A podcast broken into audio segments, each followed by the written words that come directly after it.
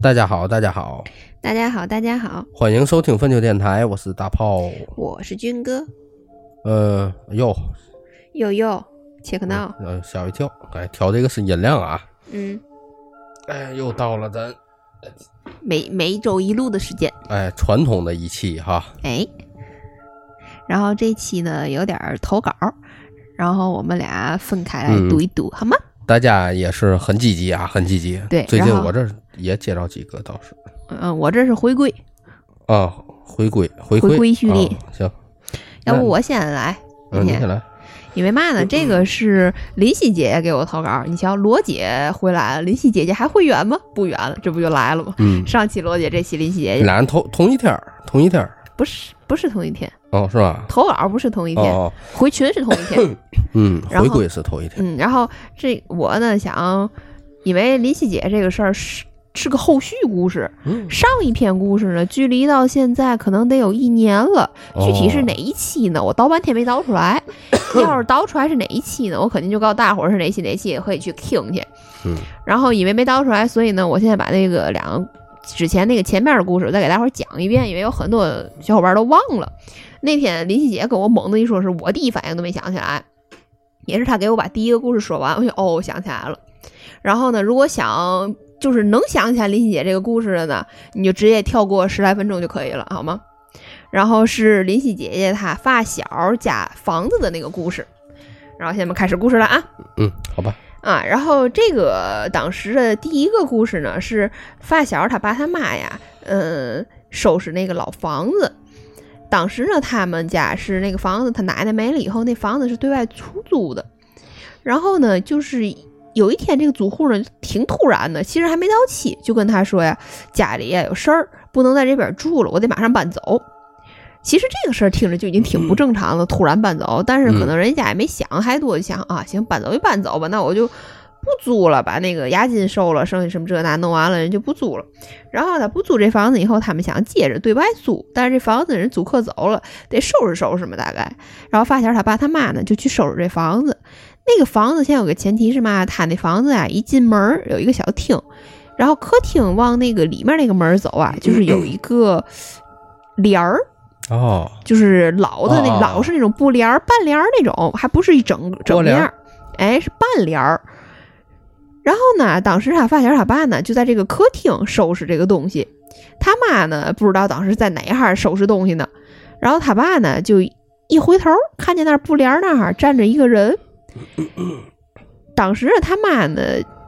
那个那个布帘儿的后面啊，还有一面镜子啊，前面还有刚忘说了。然后发小他爸呢，就特别自然的就以为是他媳妇儿站在那个布帘儿的后面镜子的面前，然后他就说：“哎，媳妇儿，你别照镜子了，你过来帮我拿点东西。”然后他再回头一瞥呢，看这人没动，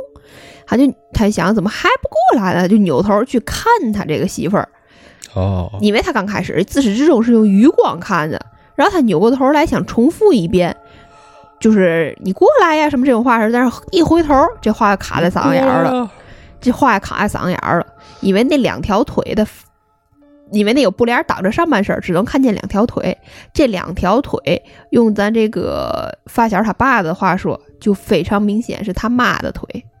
就是他发小的奶奶。哦，因为啊，那两条那个腿穿的那条裤子和那个鞋，就和他奶奶临走时穿的那个裤子和鞋那种感觉是一样的。而且咱就是比较亲近的人，啊他就是嗯一个人的背影，一条裤子，一个嘛你都能啊认识，看出来，他一看就知道。然后他当时呢也没太想明白，就想啊，怎么回事儿？就往前走，就走到那个往布帘那个方向走的时候，这个老太太就好像是倒退着一样，因为当时是面对着他们，倒退着一点儿一点儿一点儿一点儿，倒退着就走了。他妈他奶他爸呢到那跟前儿一掀开布帘儿，里面没有人。哎呦，当时呢他不就懵了吗？真吓人，哎，但是呢，这个事儿呢，就是他爸呢那阵儿也没想太多，然后加上但是也害怕呀，就赶紧喊着他媳妇儿，咱别收拾，赶紧走吧，就走了。哦，也没没提啊，呃，没跟他媳妇儿说，是嗯回家才跟他媳妇儿说的。然后后面呢，就是过了一段时间，一直没敢去，后来想，要不就该该收拾收拾吧，那房子也不能搁这搁着呀，那自己嗯妈还能怎么着呀？然后呢，就又去了一次。那次呢，他媳妇儿没跟着他去，他自己去的了。他自己去呢，还在那屋里收拾东西。这个这事儿啊，也是有个前提。他当时收去之前呢，是嘛？是楼底下的那个邻居给他们家打电话，说他们家漏水。啊，然后呢，他他爸呢讲，你漏水你不能不去了，得赶紧去，说给他做这个防水去。然后到那儿的时候，其实那个地儿啊，之前已经修过一次了，也不知道为嘛，其实都没有人住，也没有人天天用那个水，怎么又漏了那个水管儿？然后到那儿的时候呢，这个修水管工就该正常修水管儿，他爸呢就坐在在那个客厅里头，也是用余光一回头，看见他们家那个大衣柜的后面，感觉有一个人突然把脑袋伸出来了，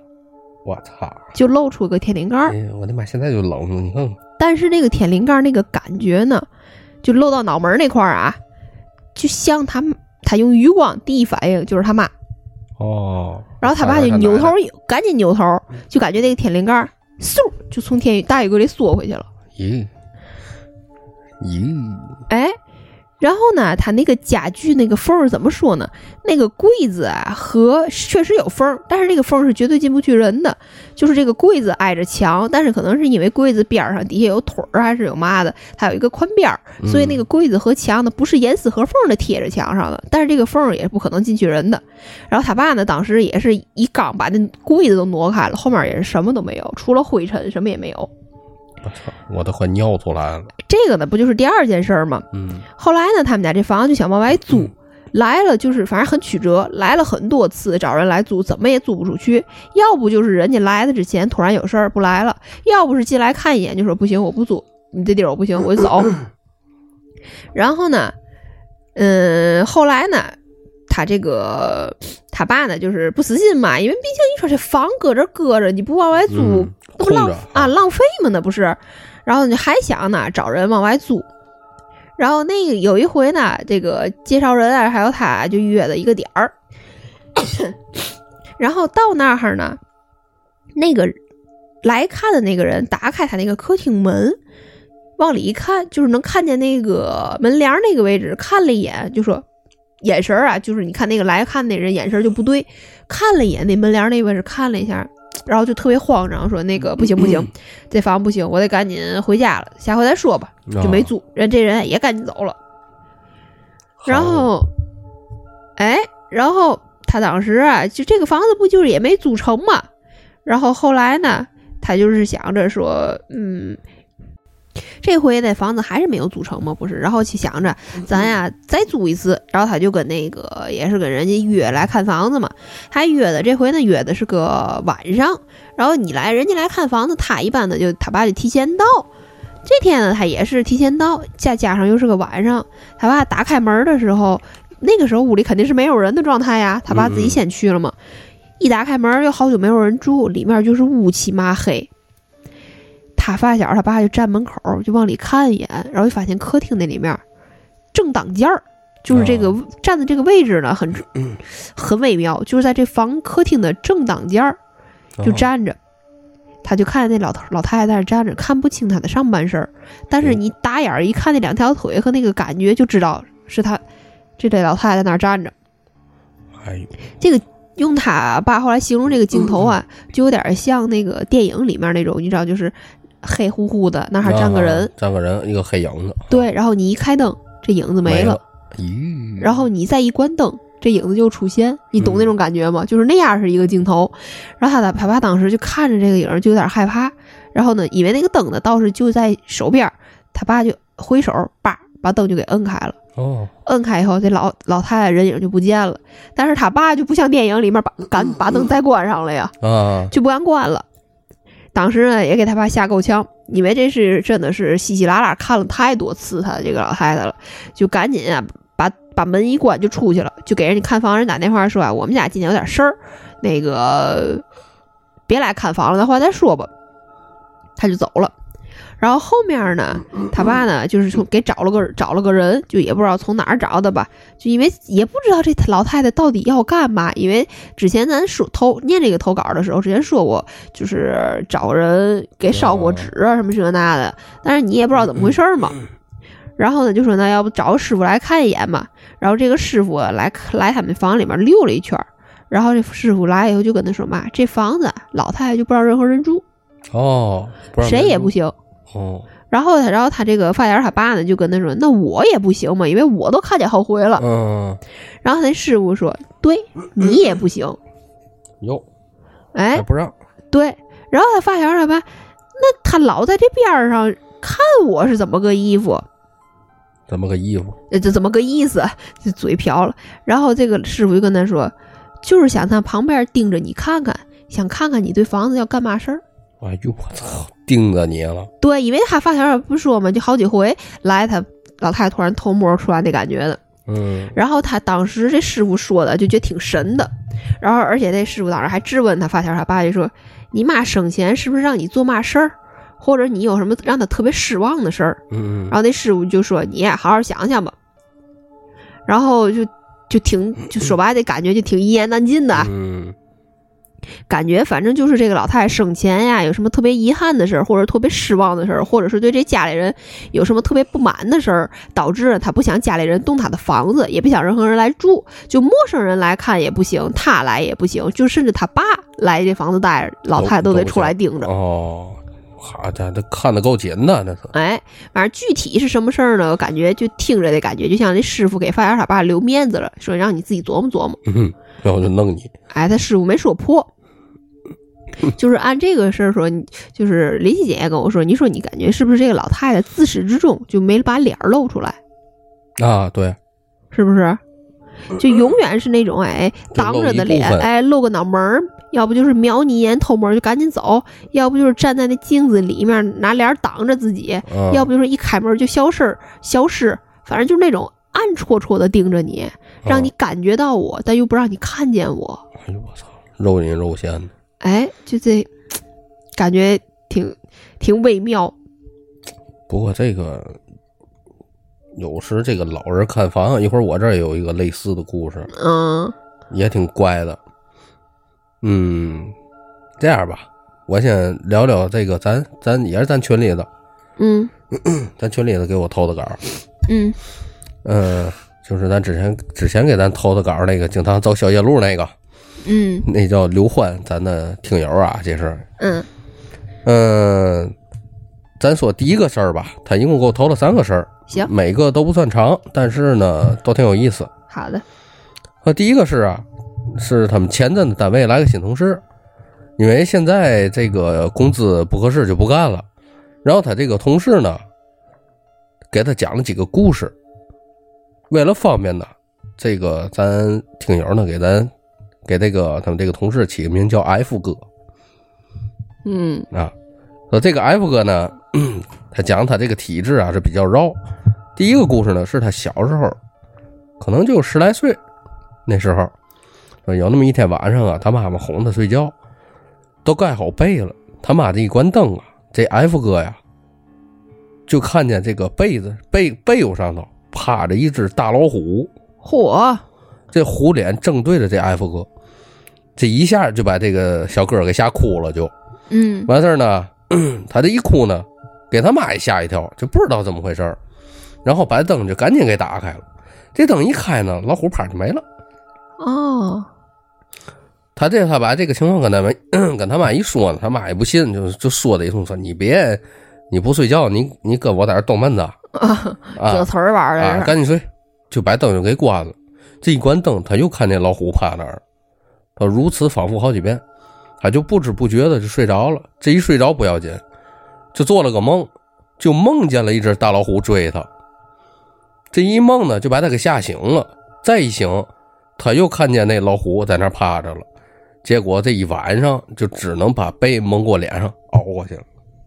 众所周知，藏在被里鬼是不敢进来的。嗯，但凡你露出一个角，都让人冒，嗯 到时候都会让就是床呃被是一个边界，床床沿儿是一个又是又是另一个边界。对，脚不能伸出床去。哎，对对对对对，其实这个故事，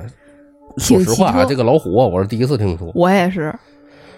我刚想说我在奇想特这，是不是动物灵，你知道吗？但是问题是动物你老不虎啊，啊，你接触不着啊，这玩意儿你对，你这玩意怕儿只猪的对吧？这好说，不是，主要我想说是，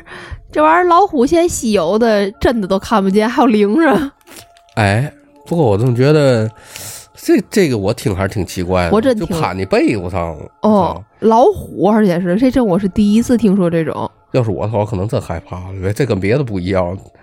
这玩意儿它弄你啊！这玩意儿，我操，说咬你咬你啊！嗯，但是因为它并不是那种看见摸得着的，是一个影子那种感觉，我倒不害怕，但是我就觉得真的很神 奇。我要小要特特小特小时候看见，可能还觉得好玩儿吧。具体的，其实，在黑暗当中，能不能具体看着这个虎的虎脸的具体的细节，这还真不好说。这玩意儿，嗯，对吧？也得看当时房间情况。对啊呀、如果说你真看见一个轮廓的话，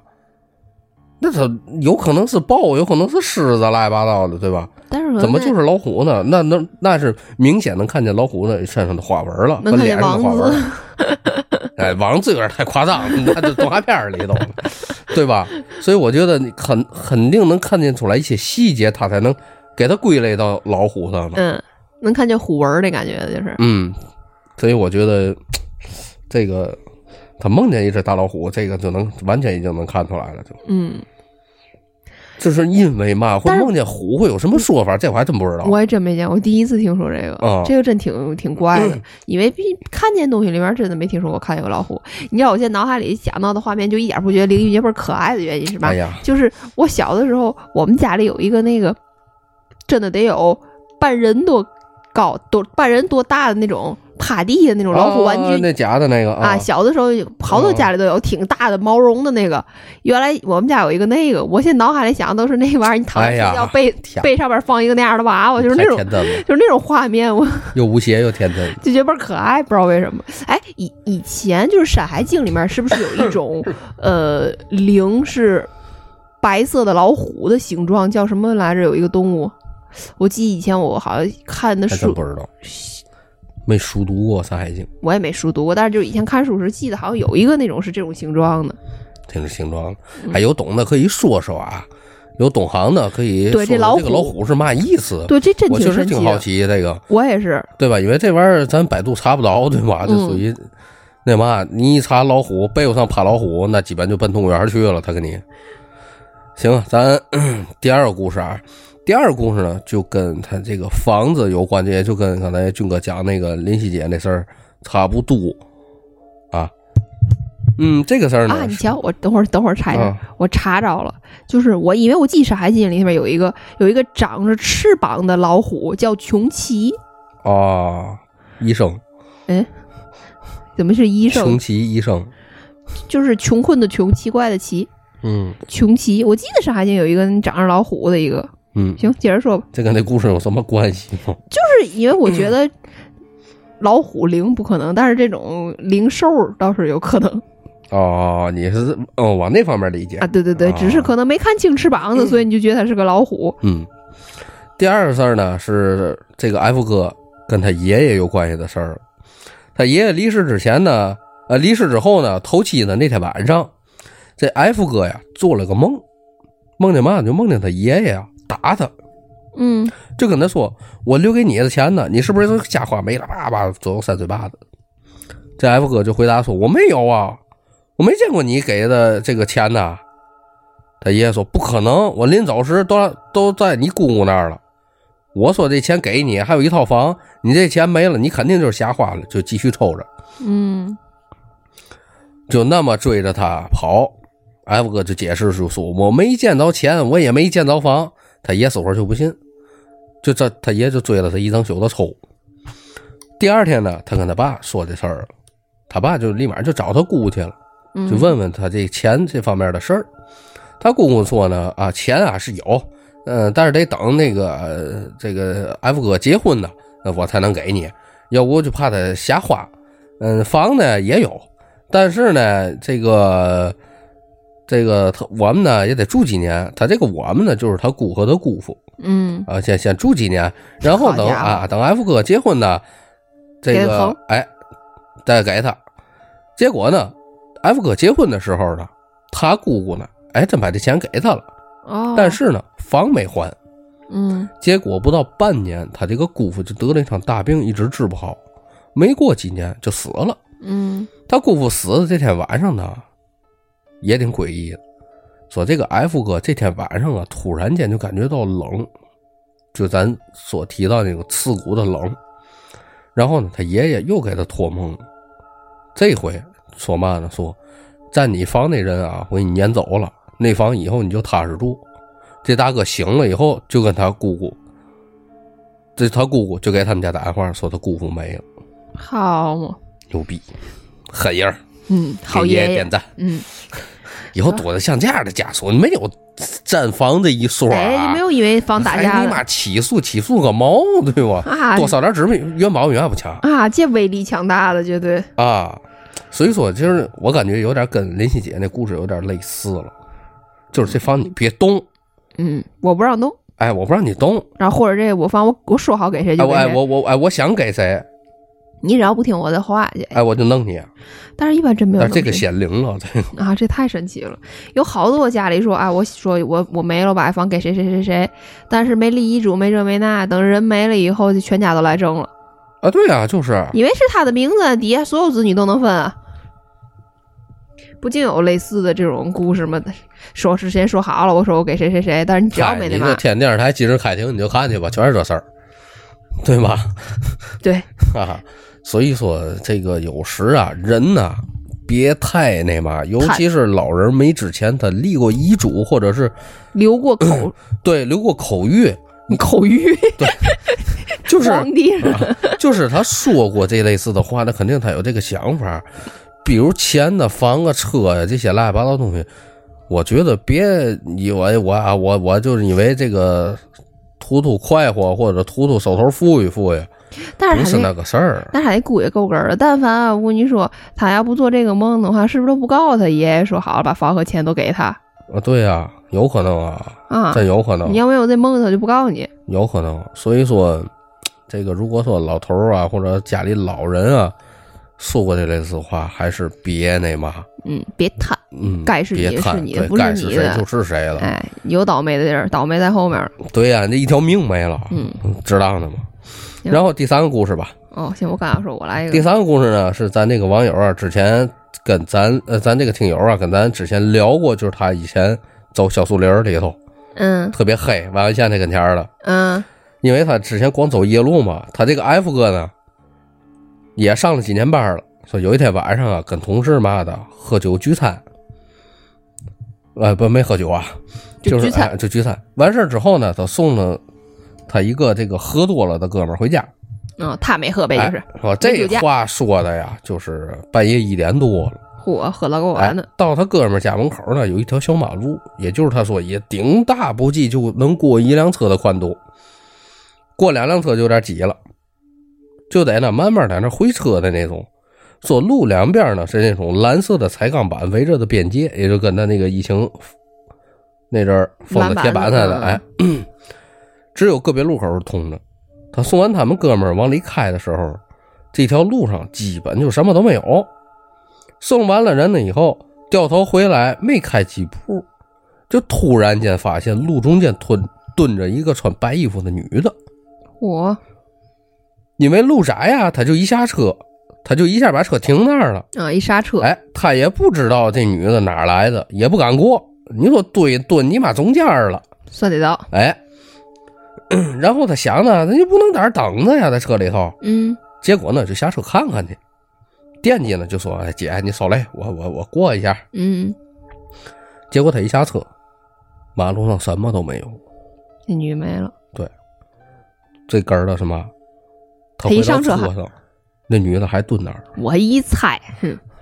然后他就赶紧给他哥们儿打电话求助，嗯电话那边还一直没人接。最后好不容易接通了，就在他哥们儿接电话那一瞬间，他就看见路中间那女的唰一下就没了。结界消失，之前一直打不通嘛，哎电话，。完事儿呢，这大哥连他哥们儿电话都没挂，俩人就就开着车玩命就往外开。这一路俩人一直在聊天，一直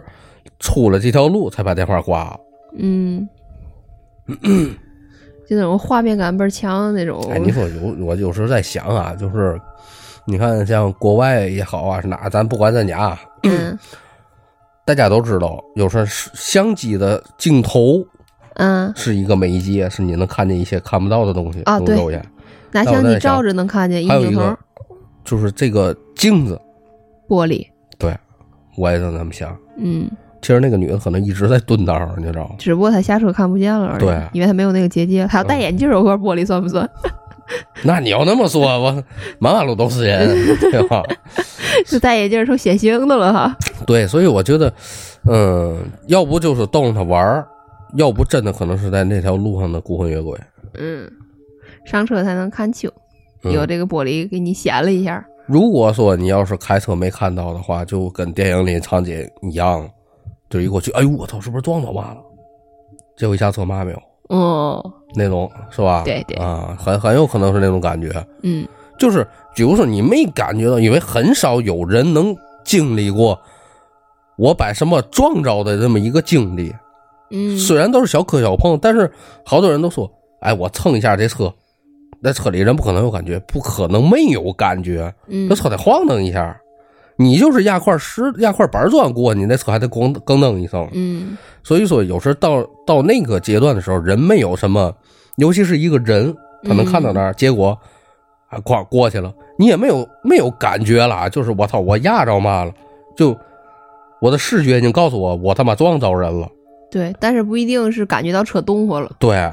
所以说很有可能容易出现这种事故。嗯你看之前咱聊过好多事儿，就是咱嗯从网上啊，还有哪儿找的那些看的那些故事，也都是以为压到人了，结果一过去嘛嘛没有。嗯，找一圈周围嘛也没有，但是是不是这东西跟上你一下就不好说了。是撞上就得把我带走。这种打爆，我来一个，嗯我来一个呢，还是林夕姐给咱投的稿啊。这个事儿呢，哎，还是一个老朋友的故事，嗯，就老是盆儿她林夕姐的一个表姐。这个表姐呢，就是那个防盗门的那个表姐，有啊，啊遇到防盗门老头儿那，表姐。这个防盗门老头儿的表姐呢，前些日子发生一个事儿，嗯就她这个表姐这个人呢是个近视，但是吧，她还不戴不戴，我这个眼镜嘴儿不太爱戴眼镜儿，嗯，然后有时呢就瞎不出眼就出去了，我瞎么出眼还得，就是林姐原话。 然后呢，她就老说她你就是你能不能把那眼镜儿戴上？嗯，然后呢，她这她这表姐就比较任性，就说我就不就那种不戴戴。哦，哦哦然后呢，她呢对又老一个人在家，因为她老公呢下班啊回家时间比较晚。就有一次，她又是瞎不出眼没戴着眼镜儿的时候，就是回家了。到家呢，她就把门摸着那个门把手，就就一推开门就开了。然后他们家是这样事儿，她每次出门的时候啊，他们家都有一个所有灯都关着，但是留一个小夜灯。哦 咱家不也是，对，但是咱是走的时候不关，呃，就走的时候关。嗯他们家这两个小，他们家的小夜灯呢是两个亮儿的那种小夜灯，并排的呢插在他那个房间的那个贴在墙上那种插座上那种小夜灯。然后呢，他当时不是没戴眼镜嘛，他也是看的不是很清楚。然后特别神奇，就是他那天啊是忘了开他的小夜灯，但是他自己呢就是习惯性觉得那个灯是开着的，啊，然后他那天一自然而然打开门一看那儿，就说：“哎，小夜灯还亮着。”然后他就想过去啊，把那个小夜灯关上。然后他呢，还没等往前走，就发现并排的两个光球啊，眨了一下，哦，就跟闪了一下一样。嗯然后他当那两个小光球就看着像他小夜灯那两个东西闪了一下的时候，他才一反应过来，哎，不对呀、我今天晚上走的时候，我今天早上起来走的时候，我没开那个小夜灯。哦，那那俩光球是嘛玩意儿呢？然后那个他姐呢就站在那儿傻了，就站了好半天，然后他就看着那俩球，因为他也没戴眼镜儿。但是当时呢，他因为比较害怕，就也不敢就是把眼镜拿出来戴上那种，嗯然后他就一直在那儿看了那光球挺长时间，就是木在那儿也不敢过去看去，也不敢怎么地，就站那儿反应不过来的时候，然后那俩小光球又动了一下，然后他就毛了，整个人嗯，那个光球有点移动的迹象了。她就嗯赶紧关上门，扭头就跑。下了楼呢，就给她老公打电话，让她老公赶紧回家。她姐夫呢，就是还回来以嗯后呢，打开门，屋里头黑不秋秋的，嘛也没有，也没有光球，也没开灯。哦但是现在想起来，那玩意儿到底是什么东西，咱就不知道了。哦，UFO，就不是，我感觉， SUV 尤其它是俩 USB 俩光球，感觉就跟是一个什么动物什么那种零来的是吧？哎啊。就是还还炸了一下，你你看之前，呃，就是看一些电影啊、动画片里头儿嗯会显现出来一个灵魂，它是一个小球儿，嗯，是吧？就不知道，反正就就就挺怪的，就是因为他那东西好像你他刚开始，你像他刚开始进来时是完全正常亮着的，就在跟他的平时放夜灯那位置差不多，所以他嗯第一反应是夜灯，但是后来那东西灭了一下，又又亮了，那感觉就好像眨了一下眼，嗯，然后后来呢，那东西开始移动，就感觉这个俩眼睛开始走了，我就不知道为嘛我脑海里那嗯两个那球像挺萌啊眼睛，挺萌。嗯，我就脑海里就觉得俩球像像两个眼睛，就那种感觉。哎，不过这玩意儿还真不好说，它这个东西太抽象了。不知道是什么东西。但是你，但是你说要是，比如说他是真的是他那个夜灯闪了一下坏了或怎么地的，但是问题是她老公回到家以后屋里是黑不秋秋的，夜灯确实没开。哦，而她在屋里检查了一遍，屋里也没有人，也没有进去过人或者进去再过打开动那物夜灯灯泡儿没了。进去过东西的那种迹象，就反正想不明白是个什么东西。但而且我觉得挺那嘛的，是因为那是自己家里，嗯，你自己家里有过东西，你永远对自己家里有点怀疑。扒拉松盖吧。 我们的建议是扒拉松盖、啊。建议完毕，下一个故事。下一个故事我来吧。嗯下一故事啊，是咱也是一个听友，这个听友呢，在咱群里呢是一百七十多号，好像是扫垃圾呢，写的。 我跟你说啊，咱这群里头好多都兼职，都特别齐全啊，自己起的，把自己能想到的干活儿都干了， 都干了。不是主就要是缺吧，就是只要新人来到我们这个新的群里头，这个村儿里头，他就自动会找职业，你知道吗？就是看那你想哎，他没有的，就是我这个村里没有的职业，我就能干一连个。扫哎扫垃圾的都出来了。 不是，我想说是咱这群我妈 bug 嘛，就这点儿人数，就一直上上下下，上上下下，进进出出。嗯，这还这个东西吧，嗯，有些人他好热闹，有些人他不好热闹。嗯，以为可能 就是而且最近一年多左右吧，打疫情开始，其实是嗯就咱这个群里头活跃度很高了，属于嗯，不是主要你知道吗？好，有还有很多人可能进群了，以为群里也会讲点灵异事件呀或这个那的，但没想到大伙儿在里面扯闲篇儿。嗯，闲班儿哈。嗯，没有嘛别正那门么儿说，。别那么说，没人进群了。嗯，好嘞。 哎呀，嗨，我这人就爱说点大实话，你说怎么办嗯呢？那你撕去吧你。嗯行，我继续啊。嗯咱这个听友啊是海外听友，嗯，目前在居住在印尼、好，印度尼西亚。哎，哎，这个事儿呢是他在印度尼西亚的事儿，因为他在那儿呢，这个生活工作嘛，他对象呢也是印尼人。嗯然后前几天呢，他对象就跟他说，他妈呀，心就是不舒服。然后呢，咱这个听友就问怎么的了，然后这个他对象呢就问他，就问咱这听友，问他你信不信那个小娃娃？啊，小娃娃，哎，你听我姐姐讲啊，嗯嗯然后呢，这个咱这个听友就跟他对象说了，就问怎么的了。嗯。然后呢，他这个他对象呢是不信的，但是当这个事情发生的在自己身上的时候，就不得不信了。呃，第一次呢，小时候就是他对象他还有一个姐姐，他妈妈还有一个呢，在他这个他姐姐房间外面叫他出来，就说嘛出来啊，我的闺女，我好孤单呐、就这么说。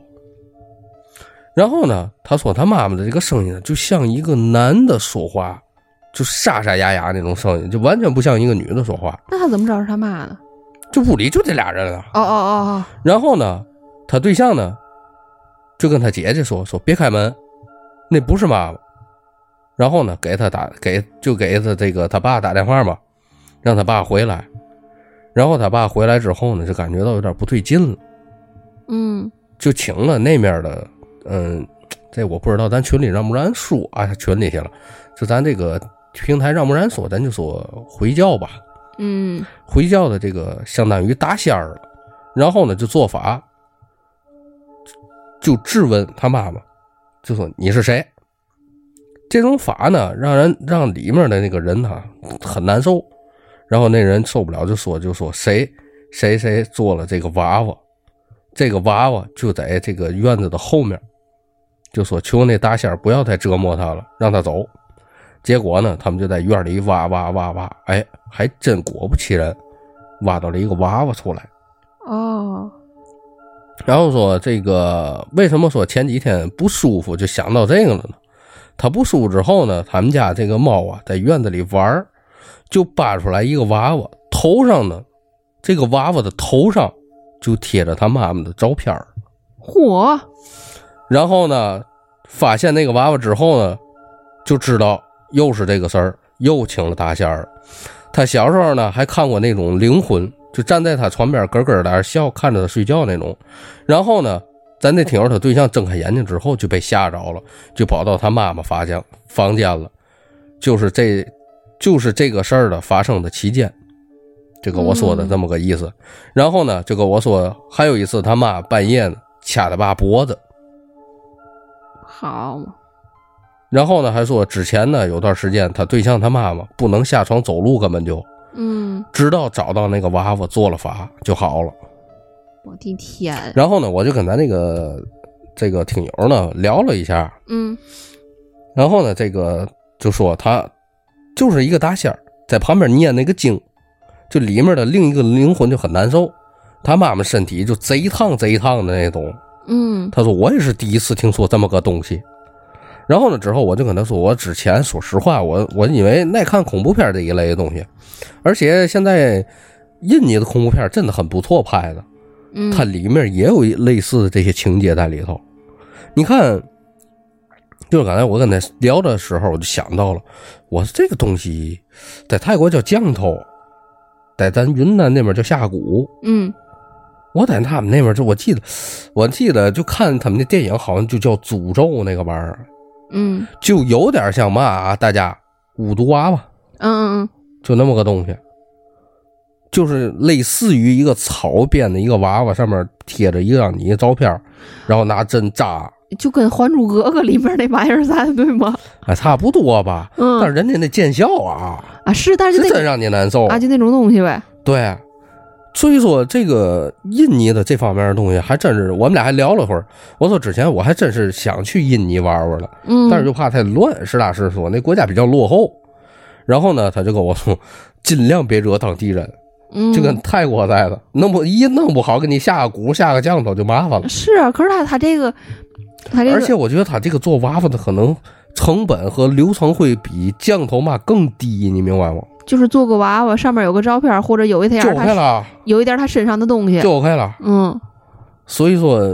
这个这个东南亚这邪术啊这些东西，真大家是能不沾还是法别力无沾。边，真是你你你在咱这儿解决不了。咱之前聊过很多关于什么养小鬼儿也好啊，什么这个那那叫嘛古曼童，嗯还有带一些阴牌乱七八糟，在咱这国内根本就解决不了。对，谁能解决你找谁去吧？不在不是一道儿谁啊，做的你就找谁啊！就是咱之前也跟跟那个谁。跟 Rose 姐也聊过，这外国神治不了他妈中国鬼，一样中国神也治不了他妈外国外外国的小鬼儿啊！对，而且他这个其实他他的他妈还是印尼那边的人了，啊，这当地人还是当地人呢，你别说咱外国太人难办了。啊，而且咱就说。怎么说？就得亏可能是当地人发现了以后，还能找人给弄了。对他他们估计肯定是明白这里面这些事儿，嗯，但是如果说你要真沾上了，我操，那可就或者你找不着这个娃娃，怎么办？对，那不就麻烦了？嗯你看之前我看看咱看过《招魂几》《招魂三》里头 那电影里头有个情节，嗯，就是他那个法器，那屋子受到诅咒了嘛，嗯，那个法器就埋在他那个进到那个房子楼梯下面了。嗯，你那玩意儿你上哪儿找去那东西？好家伙，所以说这东西，操，因为东他南亚邪术，我真这玩意儿就跟大海捞针一样，你整间房子有多大，那个东西才多点儿小个儿。很有可能更小。对啊，这是咱从电影当中看啊，那娃娃跟你妈手一边大，他万一要做的跟你妈手指头一边大，你上哪儿找去？那东那西那也不能做那么点儿小，照片贴不开，就是可以跟手一边儿大，但这个东西毕竟你跟一个几百平米的房子比。咱现在住房都一百来平米，但是人家国外那种大别墅都好百平米的，你往哪儿藏？你真找不着啊！也还有一个就是嘛的，这个咱之前我看过一个，这电影是纪录片，我忘了，也是关于这个娃娃，但是这泰国的事儿，嗯他你妈把那个东西给砌墙里了，嗯，你上哪儿找去？你拿金属探测仪你都探测不出来，那玩意儿草的，上面绑拧草儿、嗯麻绳子那些，你你弄根本就找不着。所以说，尽量如果说大家在东南亚地区有冲突，OK 没问题，咱人栽了，忍忍，哎，你花点钱，咱人栽了。嗯他真背后说不好听的，你你弄根头发也好，弄根嘛也好，那就是嘛事儿，而且你走了以后，你再回去可不行啊你可不一可定找不到那哈儿，啊！对吧？所以说大家还是多注意吧。行，那咱开始下一个节目。好的，下一个节目呢，也是咱的听友，是最近新进来的咱群里的听友。嗯、在群里我忘了叫嘛，反正是他的微信呢，名字叫 Y 哎 W L。嗯，然后呢，他给咱投了一个小稿，搞，哎，小稿。这个事儿呢是二零二一年腊月二十八，说这个呃小孩儿呢白天呢就有点发烧出疹子了，晚上快九点呢家里人来这个串门了，是他对象的哥哥。一进来呢，他哥就说：“哎呀，孩子发烧了。”当时呢，咱这听友还挺诧异，这谁也没提这发烧啊，对吧？后来呢，他一进来，孩子就一直哭闹，情绪不太好，这哄了一会儿啊，就感觉哎，一会儿好了，一看他这孩子又哭了，他这哥哥。等他们走了以后呢，然后咱这个听友呢就给孩子洗漱睡觉，半夜十一点多哭醒一次，哄了半天，睡着了，两点多又哭醒一次，说二十九那天还好，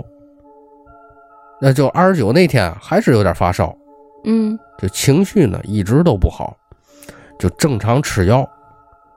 因为这个当时呢，他们也都没在意，一看到了三十儿呢，还是发烧。我一看别费劲了，咱奔医院吧，嗯就去了儿童医院了。到医院说呢是病毒性的，又给开了药，又又又干嘛的吧，一通检查呗。到了初一呢，不发烧了。这个时候呢，这孩子身上就出疹子了，但是这几天情绪呢一直不高，就是也不是没精神儿，就是特别浮躁。平时爱爱吃的东西呢也都不吃了，坐着呢也坐不住，躺也躺不住，然后呢，咱这听友还跟她婆婆说了，说是不是这是不是不是生理上的问题呀、嗯，就是有点怀疑了，其实已经，就开始想了，哎，是不是孩子吓着了？然后咱这听友她婆婆说，应该不是，不行，再看看吧。等初二呢，咱这听友去他爸那儿回家，大概其晚上七点多，他们孩子突然间指着窗户就嗷那一嗓子，嚎啕大哭，撕心裂肺的那种啊。嗯，就谁哄都没用。然后呢，她婆婆、公公就都吓坏了，就赶紧给孩子拿衣服，叫也不行，是怎么都不行。最后呢，她婆婆就想到，哦，她小时候看她看她妈的时候，给她弟弟叫过魂儿，就用一个碗呢放点水，然后呢用一个这个小花瓶还是烫酒的小壶啊，当时也没看清楚，然后呢就那么个东西，倒扣在碗里头，就拿剪子剪了一下这个家里的一些白纸，弄成正方形，摆在这个壶的上面，就开始点。这我还真没哎听说这方法，刚点的一瞬间，他们孩子马上就不哭了，但是孩子是不哭了，他妈眼睛直了，好，也不说话，就问什么都不言语了，就愣了，哎，让他让让咱这个听友感觉到呢，有点泄劲儿的这种感觉了。嗯在他怀里呢坐了半个小时，说：“妈妈，我想睡觉。”这一晚上睡得可真好，这转天孩子也有精神儿了，但是他们还是不放心。然后呢，他们这个就带着孩子去这个南开那边有一个教堂，呃，道堂嗯也是旁边邻居给推荐的，人家呢给包了一个这个辟邪的一个福包，就挂他婆婆家的门上就好了。人家道长说，就可能是家里来串门的这个人啊，刚好呢那个人的磁场不好，嗯孩子体弱呢，就容易带来一些这乱七八糟的东西。后来转年呢，孩子大点儿要上幼儿园了，他们就搬回自己家住了，也就是在哪儿呢，在北辰双庆那块儿。七月十五前后，他们孩子呢晚上总是莫名其妙的哭，就感觉比闹表还准啊！一到十一点多，马上哭，而且呢还不能动他，一动他哭得更厉害，就玩命的哭。当时呢，咱这个咱这个听友他们两口子也都注意了，也不出去。五点呢就把窗帘给拉上了。后来呢，咱听友他爸爸在这个老家托人给找了个人看，就说这孩子吓着了，给孩子葫孩子葫芦这个三下头。就这么过了三四天，天天如此，都快崩溃了。人家奶奶说这个家里啊干净，但是这个是外面的事儿。但是呢，孩子还是哭。后来呢，他们又去之前这个道堂，人家给看来了，也说了是啊，这个你们家是没有嘛问题的，楼下的事儿，说是他们都在一个四维空间里头，嗯就敏感的人就觉得不舒服了。他在一楼和十楼感觉是一样的。然后呢，咱这个听友也问了孩子，说是有人吓唬你吗？结果呢，孩子说是。听友就问哪儿了，孩子说在外头了。后来呢，人家就给家里贴了一张符，又弄了一个符袋儿，做了一个整个的一个净宅，才彻底好了。以后呢，再也没闹过了。好嘛，咱听友之还跟我说，之前就不太相信这种东西，但是呢，这个东西确实科学无法解释。就跟你说，有时候经常性不信，但是有孩子的小事儿上吧，哎，让你不得不信。对，这这个之前就又提到了，我们家孩子那个也赶上过这个，确实是类似的事儿，类似的事儿。嗯，这个小孩眼镜啊，你保证你家里干净没有问题，嗯，但是你保证不了外面给你带进来那。么干净。对，啊而且呢，还有就是，就比如说，就是你像家里走得近的那些，嗯对吧？他去他之前去过哪哈，或者跟谁接触过，带回来点什么，这很难界定，嗯对吧？也许可能你去找咱这个仙儿也好啊，找这个道长也好啊，嗯，呃，能看出来是知道是谁，但是你找之前你也是一头雾水，是，带孩子检查一通，对吧？一般来说，如果说生理上的问题，其实连吃药带那嘛的话，小尤其小孩儿的药，我觉得有个两天，嗯，基本也就差不多。是，他能，而且啊，还有一个就是嘛，就是这个孩子呀，根儿根儿在哪儿呢？就是我已经逮到，就是因为我养过孩子以后，身边也都是养过孩子的。就如果说你是生理上的问题，基本他在发烧的时候，他肯定是精神不太好的。烧高但了就对信儿不，好，但是呢，他也不至于说大哭大闹。也不一定。那当然得因人而异啊。对，但是如果说他这个这个这个这叫嘛？嗯就是孩孩子啊，他不会掩饰。如果他有一点儿好受，他也不会哭闹，他也不会打打蔫儿。对，一般说，孩子烧退了左右，他基本也就恢复正常了，嗯，该吃吃，该玩玩，该喝喝。但如果说你孩子烧退了，他还是蔫儿的话，你反正也无非两种可能：第一，就是有这问题了；嗯第二，有可能他有潜在的生生理问题。嗯没弄好，对吧？还有一个可能他接着哭闹，就是因为可能哪儿疼。反正我觉得呀，小孩儿是不会装的，对呀、就是这话。对呀、我们家孩子就是舒服一点儿，还立马就不是他了，他就开始下地蹦，下哎，地就玩开儿。始折腾了。哎，就难受一点儿就妈妈我要睡觉。哎，对对对对，就是这样。嗯，今天呢，咱目前的咱听友们给就投咱稿哎投稿儿，到此呢就告结一段落，哎，这这这这对，呃，不叫结束吧，反正是告一段落呢该一段，落后面还得有呢。啊，不对，，后面肯定还得有。得接上，大伙儿得接着头，不能一下就停了，后面没有了可不对，行。非常非常感谢这四位听友啊，嗯，给咱投来的一些这么精彩的一些故事哈。对，还是那句话，好与不好，我们是肯定会在节目里播的，嗯，对吧？因为毕竟咱是真事儿，不是说我对，哪儿弄来一因个为事你儿要呢说跟电影里情节赛，我操，跟咒啊或者厉鬼僵硬的赛，那基本的不太可能了。嗯，也有过啊，也有过，当然很少数。你要这样的话，那就真成柯南，全日本都死没了，对对吧？所以说，咳大家还是理性对待一下这些事儿，我觉得比较好，也别冲动。嗯哼，嗯，后面呢是我之前啊看过几个这个呃这个这什么关于游戏呀、电影啊都提到的那么个场景，就是嘛矿矿井，嗯正所谓 艺术艺术来源生活，高源于生活。高于生活，啊高于源于生生活活对是什么玩意儿？就是之前玩《生化危机》也好，玩这个《心魔》呀，这些比较经典的一些恐怖恐怖游戏，里面都会有一个场景，就是地下矿井，嗯是不是？咱 我今天找了几个比较不错的啊，是关于矿井中的故事的。嗯这个事儿呢，是这个网友的父亲的父亲，也就是他爷爷亲身经历的那么一个事儿。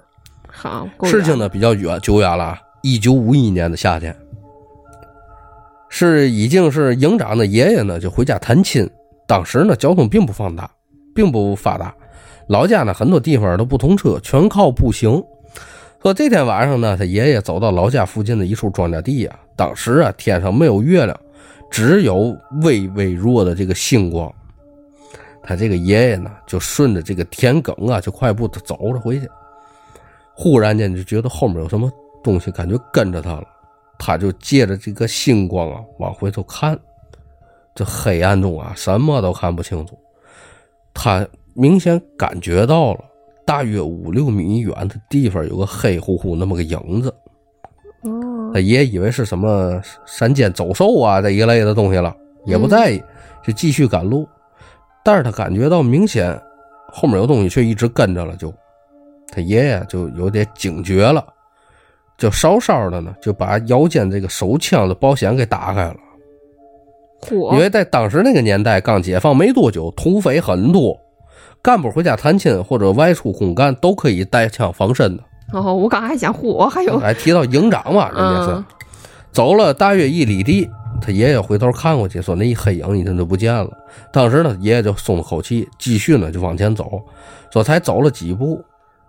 他爷爷忽然间发现那个诡异的那个黑影啊，在自己前面几米的地方悬着了。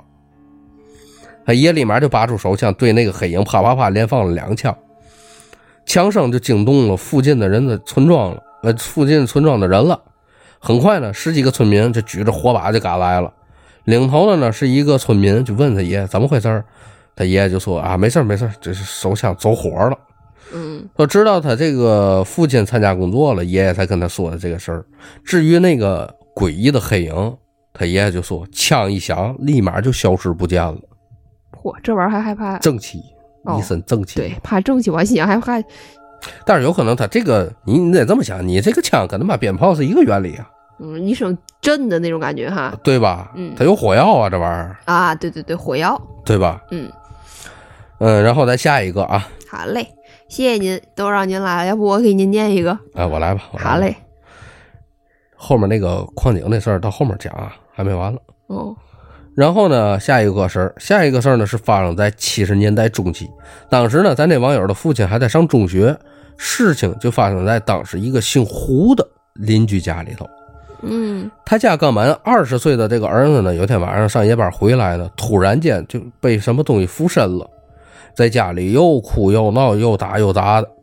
这声音也变成一个中老年妇女的一个声音了。嗯，就哭闹的大致内容就是嘛，说子女不孝，逼把他给逼死了，还让他睡在水里头。火，那个姓胡的那个那那那小青年呢，就没结婚，那哪儿来的子女呢？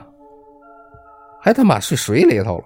听着就不太正常这事，家里人都以为是精神精神病了，手忙脚乱的呢，就把他送到医院去了。但是呢，大夫检查了半天也没检查出来什么所以然来。而那个小伙子呢，就一直用那个妇女的声音在那儿哭骂，家里人也没办法了，只好呢私下请了这个丁仙儿过来看看来，就半仙儿。半仙儿来以后呢，就说啊，他是被这个吊死鬼儿啊附身了给，就问周围有没有人上吊啊这附近。这个胡家人这一想才想起来，一个月以前离他家不远的这个赵家老奶奶上吊自杀了，而这个姓胡的这个小伙子呢，每一天上下班必定要经过这个赵家门口。嗯情急之下呢，这个胡家人就赶紧去赵家就闹去了。这赵家人知道这事儿以后呢，也挺害怕的。我操，我不知道啊，怎么回事儿？也没办法，只能呢找人把赵家老奶奶这个坟给挖开了。那当时还是土葬嘛，就看见嘛呢？就看见这个赵家这老奶奶的这个棺材有一半儿是泡在水里头了。我可不让他睡水里头呀。原来呢，这个坟地的地势啊低洼，雨水渗进了他这个墓里头了。嗯赵家人把老奶奶的坟给重迁了一下，那个姓胡的那个小小青年呢，这个病也就不治而愈了。说这事儿在当地呢引起了不小轰动，他父亲呢还跑去这个胡家亲眼看到过这个胡姓的这小青年啊，在那儿哭闹。嗯呃，多年以后啊，他爸仍记得那个男的，姓胡那个男里头，嘴里发出来那含糊不清，就让人感觉到特别瘆得慌的一个老妇女的那么一个声音，嗯，还真是挺那嘛的哈。是嗯，但是呢，之后呢，他爸又在，跟因为他爸跟这个之后这个姓胡这个小伙子在一个单位上班，说这人现在已经五十多了，那那小小伙子，他爸当时还问过他当时什么感觉，他就说那天自那几天自己一点记忆都没有，也不知道自个儿干嘛了，就被就被附附身了。对被附身的时候什么都不知道那种感觉哈。哎，下一个故事啊，说这个事儿呢是咱这个网友的这个邻居大爷说的，这个大爷姓徐，徐大爷，咱嗯暂且徐大爷吧啊。徐大爷呢是一个煤炭工人，就因为这个勤劳肯干呢，七六年呢，哎，就买了一辆自行车儿，那当时很牛逼了，那这个劳儿赛的了。大当件时儿，哎，当时呢，在他们家乡那个地方，有辆自行车上下骑上下班，那是很有面子的事儿了。用徐大爷话说，连厂里的这个年轻女孩啊，都会多看你两眼。嗯因为煤炭工人呢是分早中夜三班倒的，就说中班一般的在夜里十二点下班，啊，这一天呢，这个夜里头，徐大爷上完班下班半夜，骑着车呢，顺着乡间小路就哼着小曲儿往家走，就这这大姑娘走，你个大姑娘浪，这家哎， 左手一只只鸡。哎，这唱的是妈妈我就回去了。嗯就走到半路呢，就忽然间看见前面有个女孩站在路中间，向他招手。徐大爷后来回忆起来，这个女孩呢看起来没什么奇怪的地方，穿着呢也跟普通女孩一样，只是这个女孩一直低着头。嗯徐大爷就骑到那女孩跟前儿就问她：“哎呀，妹子，你怎怎么意思啊？”那女孩就低声的说了一句：“大哥，可以带我一段吗？”啊，徐大爷当时就觉得大半夜的，这一个小女孩儿荒郊野岭的，对吧？万一遇到坏人怎么办呢？嗯徐大爷就心想了，我就是那坏人。于是呢，就同意了，让那女孩呢就坐在自行车的后座上。坐上去以后呢，徐大爷就开始蹬。这个哎，大徐大爷告诉你，哎你坐好了，我武当七步啊。徐大爷蹬两步以后，很自然的回头去问：“哎，你想去哪儿啊？”嗯，我捎你一段儿。可他一回头，把徐大爷可吓坏了，因为后座上根本就没有人。啊，徐大爷看了看四周，就黑漆漆一片，哪你妈女孩儿啊？这才明白过来啊，这一脚都挠轮儿了，就跑了。躺到回家躺在床上睡了好几天，才回去上班儿。徐大爷说，以后晚上再也不敢走那条小路了，也不敢再晚上骑车带人了。哎，不过这个在就这那个个故事年代啊，真的是，你这个故事怎么了？我想说这个故事，我好像听过很多类似的，有点儿，就那个年代关于这种的故事，哎，你你发现了吗？还都发现在那个年代哎，可能就这种热心肠，然后遇到的事儿，啊？你看咱这儿之前不也有过吗？对，对吧？也是在七几年、八几年那阵儿，反正都是就那是阵儿，马路上和咱这个公共交通设施不发达那个年代，对，是骑吧自？行车遇到的。哎，现在开车呀，没遇到拦路要上车，但是遇到的都是那个站门口挡着你的。哎，就还有就之前咱聊过那个天津出租司机那个，啊那，大哥在那钻你妈自个儿脑瓜， 那个我操，跟你妈地球仪在的。钻自个儿脑瓜。 哎呀，那那那那大哇，哥你四个说的会儿儿，好笑。行啊，咱接着聊啊。嗯，下一个事儿呢，就是关于这个矿井的事儿了。好的，矿井呢，数百米的这个井下，基本上终年不见阳光。不仅阴冷潮湿呢，因为夏天外面三十多度的高温，井下工人却得穿毛衣才能下井，否则呢就会冻病了。给，而且呢，处处处呢都是充满塌方啊、渗水等等等等危险，包括什么瓦斯爆炸呀、这类的。嗯这稍不小心就会身首异处了。他爸这个网友他爸呢，就亲眼看见过一个矿工因为操作失误，硬生生的让铲车给铲掉了半个脑袋，火这很可怕了。是的，因为井下每年都因为人去因为这个事故死亡，时间长了，每一个区域呢都会流传着一些灵异传说。这些故事呢，有的是矿工们编出来吓人的，有的呢确实确有其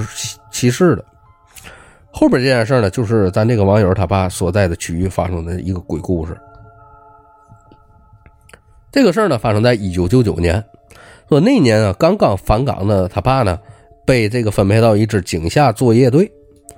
上班的第一天呢，就被队长安排到了一个井下的巷道去值班。说这个巷道的长约二百米，就他爸一个人值班。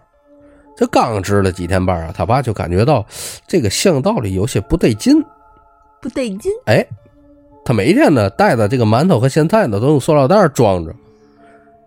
系在这个突出，就是他这个矿洞里凸出来的铁钉或者横梁上头。找地儿就系挂那儿上头挂哎那儿呗，说白就是。可一连几天呢，他就转身去忙工作了，回来呢却发现这个塑料袋掉在地上了，哦，馒头和咸菜呢撒了一地。嗯，刚开始的时候，他爸就认为自己是不是没系紧呢，松了哎松了。后来呢，特地系紧了，有几次还打了死死扣了。嗯只要人不在，这个塑料袋就会掉在地上。嗯，他爸就开始怀疑是不是有耗子或者黄鼠狼一类的东西嘛，因可以为了这解个井下很很很正常。嗯，但观察了几天，就发现呢，和其他巷道有些不一样。说这个巷道的这个耗子和黄鼠狼不知道什么原因，几乎就绝迹了，没有，基本就看不见。嗯至于这个人呢，他爸就觉得更不可能了。谁能没事儿我操你过来，你就为了把我吃的吧到地下来，就不让你这啊，使。这不有病吗？而且呢，这个区域作业的都是一个工作队的，大家呢也都是熟人儿，谁也不可能做一回两回。我操你妈，光干这事儿！恶作剧哎也不能没完没了，浪费粮食玩意儿。哎，他爸呢就一直怀疑，直到有一天晚上，他爸值夜班的时候，因为白天家里呢有事儿没睡好，半夜的时候就昏昏沉沉的就打打盹儿了，嗯，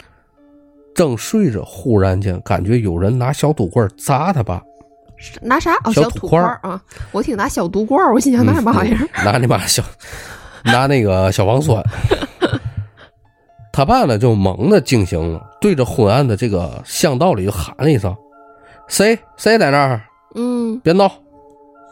巷道里呢一片寂静，什么都没有。他爸就以为自己感觉错了，嗯，就眯着眼睛再睡会儿。这个时候就隐隐约约听到不远处啊有人说话，而且呢还有人笑。我他爸就以为有人上来了，睁开眼呢，朝这个发出声音的方向就看去了。一看黑不乎乎，嘛也没有啊！嗯这声音却是从巷道里头一块阴暗的地界发出来的。他爸呢，就随手捡起来一块土块儿，就玩了命的往那个哪儿，就是发出来声音的地方去扔去了。嗯你拿小土块哎就儿，我啊我拿小你土块儿撇你。哎，就拿手榴弹就扔过去了，嗯就一边扔一边喊，就哪个王八蛋在那儿你妈瞎喊呢，在那儿。嗯声音呢立刻就消失了。后半夜他爸没再敢睡，就睁着眼盯着那块地址，一直盯到天亮交班儿。上井以后呢，他爸找了个平时关系不错的老矿工，就说起来夜里发生那个事儿。那个老矿工啊，就告诉他爸，那个巷道啊，一年前发生过一个事故，死了三个矿工。后来那儿经常发生怪事儿，就值夜班的工人经常能听到那儿有人说话，甚至听见有人在那儿哭。嗯矿工们，矿工们带的这个矿灯啊，走到哪儿的时候，走到那儿的时候，就无缘无故的时候就灭了，换设备也一样。嗯可一走出那个矿灯，就没事儿了。嗯听了那老矿工话呢，后来没过多久，他父亲就找到了一个理由呢，就打了报告，提调离了那岗位。过了过了一段时间，说那个巷道又发生了两次这个诡异的事儿，引起了当地不小的轰动。火，其实有时候矿下确实他妈够吓人的，对你想黑不乎乎的啊还是而且它地下，对它是多地阴呐，地底下的是，多阴呐。就跟现在的地铁有时候会听故其实事一你样。看真的有时候在矿洞里头会有两种威胁，一个是这种灵异的事儿，矿洞里多半都死人。对，因为它总像有矿难什么的。第，二，对，第二就是咱现实生活当中这个矿难了，你这来不及跑这玩意儿，要每年好每一次矿难都死那么些个人。咱接着继续啊，他爸调不，咱刚才提到了，他爸不调离那个地界儿了吗？那巷道以后，过了几个月，说那儿又发生一件诡异的事儿，说有个矿工啊上夜班儿来得早，提前下了井了。一个人啊，就走在这个昏暗的巷道里啊，就有点害怕了。这个时候，这矿工啊，忽然间就看见前面巷道十几米远的地方有一盏矿灯在那儿亮。他呢，当时还以为是同队的工友来早了，就喊了一句：“哎，你等会儿啊！”就一边喊一边往前追，想和那个人结伴一起下井。但奇怪的是嘛，他往前走，那个矿灯也往前走，他停下来，那盏矿灯也停下来了，就始终的保持着一段距离，哦，在同一位置悬着。走到了那个出事儿的那个巷道，那个矿灯突然间就消失不见了。那个矿工也才明白过来，这尼玛是不是人这玩意儿？不是追不上的队友扭。身儿就跑。这个事儿呢，很快在他爸的他们当时那个工作队就传开了。后来呢，有一个内部的一个工作队的规定，就是无论你来的多早，都必须跟大大家一起去下井，不能提前自己下来，不能自己单独下去。还是他妈挺瘆人的哈。嗯，这个这个这个规章制度还是挺人性化的哈。嗯，后面还有一个啊，这个神秘矿灯的事儿过去之后呢，这个工作队呢也不再安排人在那个巷道值班了，大家呢上下井也都结伴而行，很长的一段时间呢没发生什么奇怪的事儿。后来呢，队里的一个年轻的矿工遇到了一件怪事儿。那这个新来的矿工呢，有一天歇班上井的时候，在这个井就这个巷道里头捡到一双全新的劳保鞋。在这个井下呢，捡到这么新的鞋呢，确实是一件很奇奇怪的事儿，因为都倍儿脏对，你在那底下都肯定啊，啊。那矿工呢想把这鞋带走，正巧呢有个老工友从旁边经过，就赶紧劝他：“你你这个玩意儿扔了啊，你别留这个。”说井下捡到这东西不吉利，因为这个这么新的鞋放到井下，估计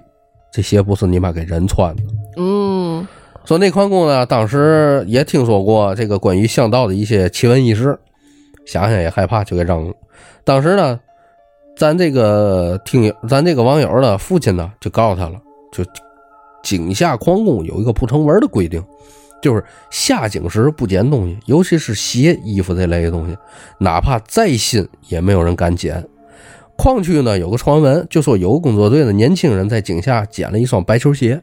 这人呢不信邪，自己穿着了，不知道是巧合还是什么别的原因。没过多久，这个工作队往上运煤的时候，一节拉煤的车突然间就脱落了，几吨重的煤和车全压在了那一个人身上，当时呢就给那人活埋了。当然了，这个也是传闻，也没有人考证过的真实性。但是呢，井下偶尔有很诡异的出现一些新鞋、新衣服，也基本上没有人敢捡这个东西。这也不错了。我以为是七下压在脚豆上了，确实也挺吓人的，嗯，是吧？是，哎，哎，咱再来一个吧，好，行吧？啊可以，咱再来一个啊。嗯，这个网友呢，他爸上初中的时候呢，有一个也是姓胡的一个体育老师，哎，对他不错。嗯，参加工作以后呢，他爸呢跟这个胡老师就慢慢成为了一个朋友了，经常呢一起喝酒。有一次在吃饭的时候，这胡老师就跟他讲起来，他爸讲起来有一件这个灵异，当知青的时候发生一件灵异的事儿。嗯这胡老师呢，当年呢在河南农村当知青的时候呢，有一次附近一个生产队放电影，他们几个男女知青结伴儿一块儿去看电影。放电影的那个生产队呢，离着比较远。看完电影回来呢，已经是晚上十一点多了。几个男女知青呢，有说有笑，就走在这个乡间小路上了。经过一处河堤的时候，哎，有两个女知青啊，想要就说小姐，嗯于是呢，这个胡老师就他们几个男的呢，就在这个河堤上等着。两个女知青呢，走到河底下头去了，嗯去方便去了。据这个老师回回忆啊，当天晚上有月光，可以清楚的看见河底下有几个废弃的破窝棚。两个女知青走到这个窝棚背后呢，过去了几分钟，说这个老师呢，就他们几个这个男的呀，在河堤上就等着。这个男知青啊，突然间就听到这个窝棚后面传来嗷的一声惨叫，嗯他们以为出事儿，就赶紧跑过去了，就看见两个女知青脸色惨白坐地下了。其中一个女知青呢，指着几米外另一个废弃的窝棚，就吓得眼泪儿都话都说不出来了。嗯当时呢，这个姓胡这个老师走到这个窝棚前去看看，就什么都没有。这几个知青呢，也不知道发生什么事儿了，也不敢在那儿久留，就扶起来这两个腿软的女知青啊，就赶紧就架回去了。回到生产队呢，大家就问那两个女知青：“你你们俩到底看见嘛了？先说出来。”嗯这俩呢才断断续续的把这个事情的经过说出来。原来呢，这两个女知青方便完以后，正准备上去的时候，其中一个女知青突然间看见几米外的那个废弃窝棚旁边站着一个女的，她就很奇怪，他妈完了，这个女的站这干嘛呀？那么黑。啊当时呢，就指给另一个女知青看，那个女知青一看，立马吓傻了。原来那个女的长长的这个头发一直垂到了腰部，但是呢，根本就看不见脸。我接着他们俩就被吓得惨叫一声，捂着眼睛也不敢看了。这个事儿呢，当时呢也是不了了之。在那个特殊的年代，谁也没谁也不会去追究一起灵异事件的真相。后来呢，这个两两个女知青呢，也没再跟他们这个老师他们一块儿出去再去看过电影。大半夜反正要搁我，我以后也不敢出门儿。其实你妈够深的，反正对尤呀，有其在那个年代，而且那种村儿里都比较偏，周围嘛也没有。其实你不不只是那个年代，你现在有时偏僻点儿的山村里头，嗯，还真也容易碰上这种事儿。其实，听着也挺吓人的。对，其实你有时就就是最那个网红村儿那个封门村，嗯他们不就有经历过吗？咱暂且不论是真是假，那么荒的一片地界儿，对吧？，对你哎，你就是你妈没事儿，我也不信呐， 对吧？你把一个地儿，别说那么荒地儿，你把一个比较曾经很热闹的地儿，突然你荒废个几几十年，你看看嘛样儿？对呀、它立马就变味儿了，对吧？对，那就不是人住的地界儿了。所以说，有时儿这个大家去这个农村也好啊，还有一个偏僻地儿也好，也真是得注意，不是你注意这个小偷啊，还有这个那叫嘛骗子呀，嗯也得注意这些东西。尤其啊，还有嘛，就是你看像狐黄白柳灰这种仙类的仙家，嗯也容易在这些地方出现，对，也别给自己找麻烦，对吧？躲远点儿。哎，井水不犯河水的，嗯，对吧？行，今天咱就这意思吧。好的，然后再次感谢给咱投稿这些听友们，是对吧？林夕姐姐，还有咱这个扫垃圾这个这大哥， 还有这个咱这个 WL，嗯行